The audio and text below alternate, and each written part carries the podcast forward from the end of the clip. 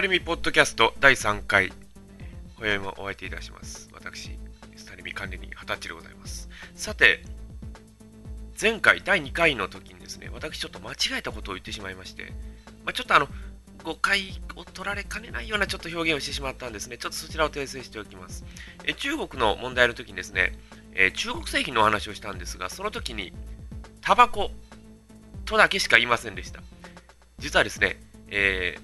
正しくはタバコを吸うときに使うライターのことでした、えー、大変失礼いたしました。ところでこのだいさんかいですけれども、今回は低たらくについて考えるという、まあ低たらくと言いますとね、大体まあだらけた様をよく言うんですけれども、えー、今のこの日本が大体こうだらけてきておるということで、えー、まずこの日本がまあ、なんでこうだらけてしまっているのかということを考えながらですね、えー、この低たらくについてちょっと考えてみようと思います。まああのー、今のね、えー、言葉等の問題もありますけれども、ちょっとそちらの方もね、えー、順番にかいつまんでいきながら、皆さんにはぜひまあ聞いていただいてね、お考えをいただければと思います。それでは、スタリミポッドキャストだいさんかい始めることにいたします。どうぞよろしくお付き合いください。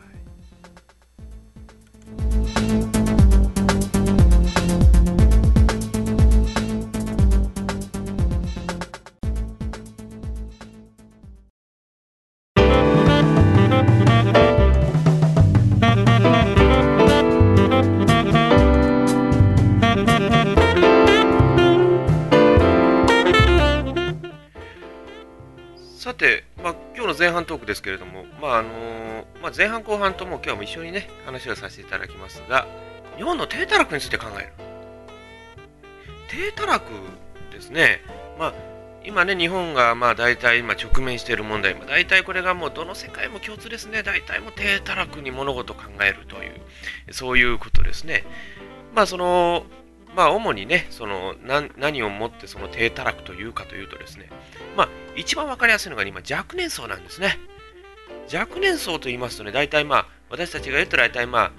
にじゅっさいより下、まあ大体小中高、大学生ですね。まあ、大体その低たらくになるという理由いうのがもう、ほとんどもう、明確なんですね。まあ、その明確の理由をまあちょっとね何点かあるんですけど、そのうちまあゆっくりね申し上げさせていただきましょうか。まあ、まずですね、その低たらくになった理由というのがですね、あのまあ日本はね、えー、要はしょうわにじゅうねん、ねえー、終戦になる前ですね、えー、まあ昔ねじゅうにがつようかは開戦記念日とよく申しましたが、ね、本用紙名我が帝国海軍は米英海軍と戦闘状態に入れりというところから始まって、しょうわにじゅうねんはちがつじゅうごにちの、ね、天皇陛下の昭和天皇ですね昭和天皇のその直後に至るまでずっとこう戦争やってたんですね。でその戦争やってた世代いうのが、まあ、今で言うと大体ねあのななじゅっさいはちじゅっさい代の、まあ、今のお年を召した方なんですね。その息子さん娘さん、いわゆるまあ団塊の世代とよく申しますね。今大体もう大体ろくじゅっさいろくじゅうご、ろくぐらいの年でしょうねの時にですね、その団塊の世代っていうのがですね、あのやっぱりそのね戦争時代を知っとられる方いうのがね本当に苦労の連続だったんですよ。でそれからねその次に生まれた子いうのをね可愛がってたんですね。で可愛がったいうことは、それが次の世代になった時にねどうしていいかどうかのちょっと分からなくなってたんですね。だから昔江戸時代とかね、あのー、そういう時代になりますと、もう何かしら戦いがあって何かしら武士がいた武士がいたいうことは、ちょっとでも失礼をするとまあいわきられるわけですわ。そういうことでね、その社会のねもう厳しさがねほとんど出てた時代が大体江戸時代とかああいう時代でしょうね。まああとまあ明治大正の時にまあ開国になってやっぱそれなりの苦労された。でも昭和時代になってから戦争とかがなくなりましたね。戦争なくなったので平和になりました。平和になったので余計ねそういう部分でやっぱこうちょっとだれてきてるんですね。で今の世代っていうのがねあんまりこう、そういう厳しいことを教わってないと僕は思うんですよね。まあ、厳しいことを教わってないということはですね、イコール厳しさがわからないというんですね。で、厳しさがわからないということはどういうことかというと、例えばね、あのね、僕ね、これね、ちょっと実際見たことあるんですよ。会社でね、上司に怒られて、それですぐ辞める人って結構いてるじゃないですか。あれはね、僕ね、結構ね、あの、まあ、その意志弱い云々の話じゃなくてね、やっぱりそういうことをまず教わってないのかなと、僕は思うんですね。で、まあ、それはあの、まあ、あんまりね、こういうこと言ったらもういけませんけども、やっぱりこう何かをこう知らないのかなと思うんですね。だから、あの、昔ね、徳川家康がよく言いましたね、あの、人生、人生ね、あの、まあ、あの、日々老いに思って行くがごとしね、あのー、まあ緩んべからずということでね、まあ多分そうやったと思いますけどもね、そういう形で昔からその人生の教訓いうのを昔はよくね聞いたもんです。だからその先人の知恵あるいは教訓あるいはねそこから出てきたあのー、人間性いうのがあったと思うんですが、今はなかなかそういうのが見えませんね。だからあとまああの流行に流されるいうことがあるんでしょうね。だからあのーこの人はかっこいい生き方だからこの世に行ってみようとかね、そういうことがやっぱあるんかもしれません。まあ僕は思いますが、まあ仕事はね、やっぱりこう、まあ会社、まあ会社があってお客さんがいるわけではないんです。お客さんがいて会社があるのがまあ常なんですね。昔、小森とかでもよく言ってましたけどね、あの会社あの社員のために会社があるわけじゃない。ああ、ごめんなさい。あの社長のために会社があるわけじゃない。社員のために会社があるんだというね、いうトークが有名でしたけども、まあ、そういうねあの形で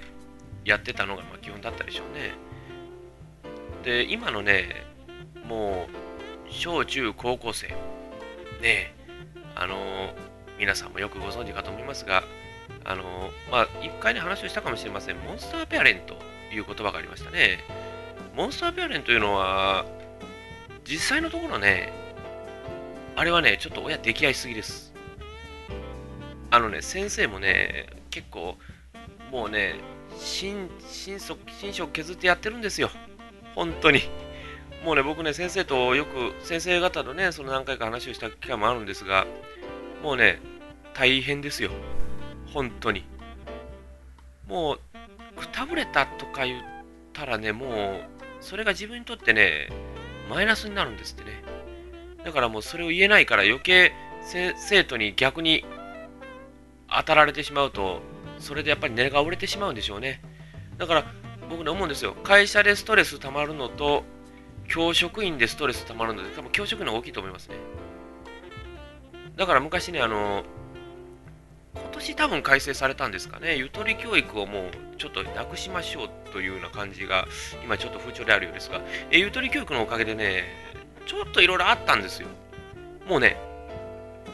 あの漢字がわからない、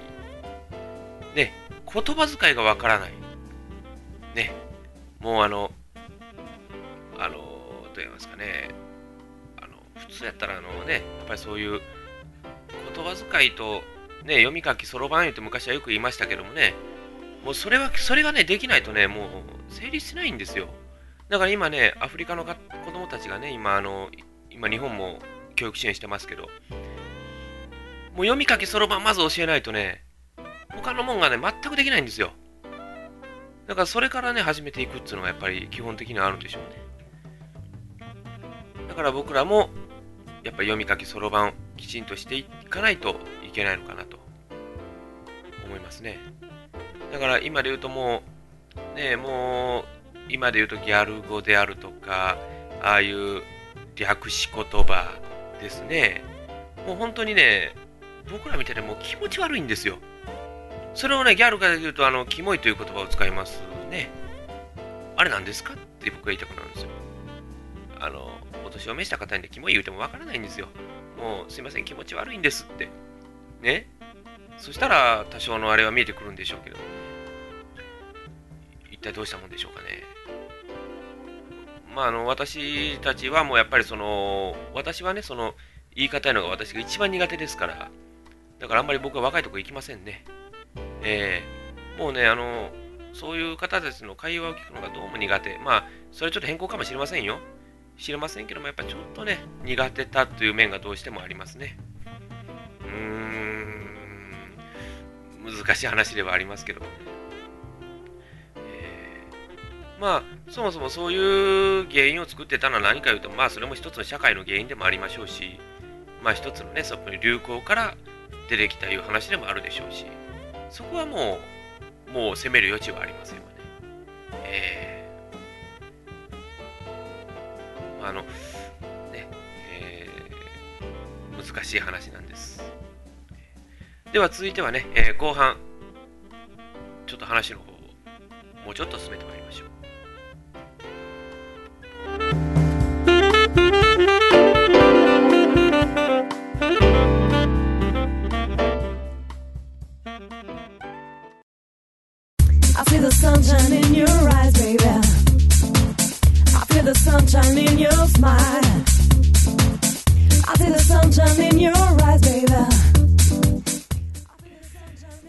はい、それでは後半でございますけれどもね、えー、後半はちょっとその低たらくについて考える、まあ、その後半ですけれども、まああのーまあ、今ねちょっとこのバックの音でも今英語が出てますけども、あの僕ね思うんですけどもね、あの今ね小学校幼稚園英語を教えてるとこありますね。あのね僕ねちょっとこれ思ったんです私ちょっと思ったんですよ。あのまず日本語を教えろって思うんですよね。あのこんだけ日本語が低たらくな状態の時に英語を教えて何になるのと。まあそれはあの幼稚園小学校にもそういう言い分ありますよ。特に私立の方々はねちょっと聞いててむっと思われたかもしれませんが、これはね僕もね理由を持ってもうこれはね自信を持って言わせてもらいます。日本がねこんだけ言葉が堕落してるのにね英語を先に教えてどうすんのと。だからちょっと エヌエイチケー もね文句言いたいんですよ。 エヌエイチケー もねちょっとおかしいんですよ。あのね エヌエイチケー もねあの今教育テレビでね今あのまあ小錦さん出てますけども、あの日本語で遊ぼうの後に英語で遊ぼうですからね。まあそれは見たくない人はねあのテレビを切ればいいんでしょうけれども、まあその英語をまず先に教えるっていうのはこれはどうなんでしょうね。あのー、もうねやっぱりね高校生ぐらいまでがねもう知識のおし知識を頭の中に入れる限度なんですよ。つまりそこからね教えていってもね、まあ、大学の方はね、まあ、研究いうことで、まあ、それぞれの知識を磨きますけど、やっぱりね小幼稚園小中でねきちんと日本語僕は教えた方がいいと思いますね。もう今の子供さん何を言ってるか分かりませんからね。もうまあそれはねあの一つの原因もあるんですよ。それはもうね子供がね大人になりたがる証拠なんですよ。だから大人こ大人がねもうその言葉が悪いのを使ってしまうとね子供にまでその悪いのが全部波及してしまうんですよ。だからねあの私もね実際に今もうすぐさんさいの子いてますが、もうねあんまりねこうそういう言葉一切使いませんね僕は。あのね、使わない方がいいです。使ったらね、それがね、子供に後々影響しますよ。でね、あの、言葉へのはね、これ慣れだと僕は思うんですよ。だから、同じ言葉何回も何回も使ってたら慣れるでしょう。だから、ちょっとでもこう、略し言葉だとかね、そういうちょっとこう、変わり言葉だとか、そういうことをね、言ってしまうとね、覚えてしまうんですね。だから今の、僕ね、もう本当にね、もう信じられなくてもう、もうこの不憫だなと思ったのがね、真面目そうに見える中学生が、中学生、高校生がね、その言葉を使うとね、終わったな思いますね。もうね、あの、先日ね、エヌエイチケー ニュース出てたんですよ。あの、なんか青少年の主張とかいうのがありましたよね。あの青少年の主張ね、僕はね、絶対あれいい、いいあれだと思うんですよ。ねえ。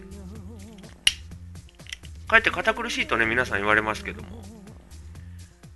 堅苦しいからこそいいんですよ。あの、昔の日本人ってね、堅苦しかったんですよ。堅苦しかったいうことはね、そんだけね、言葉を使伝えれてたんですよ。なんか今ね、携帯電話、インターネット、メール、流行ってますね。まあ、流行ってますね言うたらもう昔からですけどね。まあ、それはどなたでも必ず一台は持ってるでしょう。今もう、ね、日本の半分に一人は持ってるぐらいですから。でもそれ持ってるにしてもね、まあ、前先々回ぐらい話しましたかね。あの、メールでね、言葉を伝えたところでね、理解できてないんですよ、みんな。言葉じゃ理解でわからないから。だからね、僕らね、言うんですよ。もう直接話をしろって。でね、昔はね、直接話してたんですよ、みんな。だから今はね、もう低たらくでね、もう恋愛するだ、告白するだ、何にしても、メール、電話でしょう。だから、僕はね、やっぱり直接話をした方がね、僕はいいと思いますね。もう、こんなにね、言葉というのがこんなに簡単なものなのかと、いずれ分かりますよ。もう私今これ喋ってるでしょ。これで喋って意味が分からないということは、まあそれは私の言い方、イントネーションがあるでしょうけどもね、その喋り方というのは多分あると思いますね。だからそれをぜひともね、もう世のお父さんお母さん方、まあこれからね、今若いお子さん、もう持っておられるお父様方、おと、お母様方、ぜひとも考えていただきたい。あと、お年いったね、おと、お父さん、お母様方もね、もし聞いてくださったんだったら、ぜひ考えてもらいたい。本当に思いますわ。うーん。だからね、あの、まずはね、やっぱりこう、日本人の、まずはこう、頭の中への、まずちょっと、きれいにしていくのが、まず大事だと思います。だから、本当ね、もう今ね、使っておられる女の方、女性の、男性の方、もうそういうね、ギャル語だとかね、そういうあの、ちょっとこう、などうですかみたいな感じの、ね、言い方はね、もうちょっと避けた方がいいと思いますね。そしたらね、それをね、やらなければやらないほどね、僕ね、凛々しく見えますよ。もう、褒めますわ。本当に。もう、褒めさせていただきますわ。だから、ね、そういう方が出てくるとね、僕らほっとするんですよ。だから今だったらね、あのー、まあ、今だったらあの、まあ、テレビの中だけだと思いますよ。あの例えば、大橋のぞみちゃんとかね、ああいうお子さんになっていただきたい。あ昔、広島にいたんですよ。あの今いると思いますけどね、あのお言葉少女って昔いらっしゃったでしょ。あの方、すごかったですね。もうね、見てね、帰ってこっちが恐縮しましたよ。本当に。でもね、ああいう方の方が僕いいと思いますよ。なんかね、古風で清楚でね、男の人にもそうやったらなんかね、こう、堅苦しく見える。今の人は堅苦しく見ますけどね、僕は凛々しく見ますよ。かっこいい、見てて。うーん。ぜひともね、ちょっとそういう言葉遣いやめていただいてね、日本の原点に帰る言葉遣い、もうちょっとね、これからもどうぞよろしくお願いをいたしますというふうにね、言ってみてください。私はぜひともそう思います。えー、方言とかはね、ちゃんと残してくださいね。うん、それはやっぱりもういろんな方、いろんな方言は地域の伝統を生かすために残しましょう。だから岡山だったら何々じゃけんと、ね、何々じゃけん、ボッケ協定と、ね、昔そういう小説もありましたけど、ぜひともね、そういうのを見ていただければと思います。そうですね、ちょっと先ほど恋愛の話をちょっといたしましたんでね、どうでしょう。ちょっと次は、もっと堅苦しくない話をしようかなと思います。まあ、ちょっとね、あのー、まあ、恋愛を語るということで、まあ、私の世代ですからちょっと相当古い話にはなりますが、ちょっと恋愛論をちょっとだいよんかいで喋らせていただければと思いますね。まあ、私ももう結婚してる身ですから言いたい放題です。えですので、まあ、ちょっと結婚、結婚、まあ、その結婚まではいいですかね。まあその今の若い子に送る恋愛理論というのを、恋愛論ですね、ちょっと過激ですけど、ちょっとそれをお伝えできればなと思いますね。えー、さて今回、その低たらくについて考えるということで、ちょっと多少脱線はしましたけれども、いかがでしたでしょうか。えー、まあ皆さんもね、ぜひ、今ね、皆さんいろんな言葉氾濫してますよ。いろいろ。ね、和製造語であるとか、そういう言葉もいろいろ氾濫してます。ぜひともね、そういうのを見ていた見たり聞いたりしたときにね、どう思うかいうのをちょっと考えてみてください。で自分自身でね、ちょっと使うのどうかなというふうに、ちょっともう一度考え直してみてもいいんじゃないでしょうかね。えー、まあ、あのー、これからの皆さんの参考になるかどうか分かりませんが、そういうのをね、ちょっとぜひともね、お考えいただければと思いますね。えー、まあ、言葉と言葉を戦わすのも一つの論議ではないかなと思います。えー、お送りしてまいりましたが、ご縁もいかがでしたでしょうか。それでは、お相手は私、スタリミカネにはたちでございました。それではまた次回お目にかかりましょう。I'm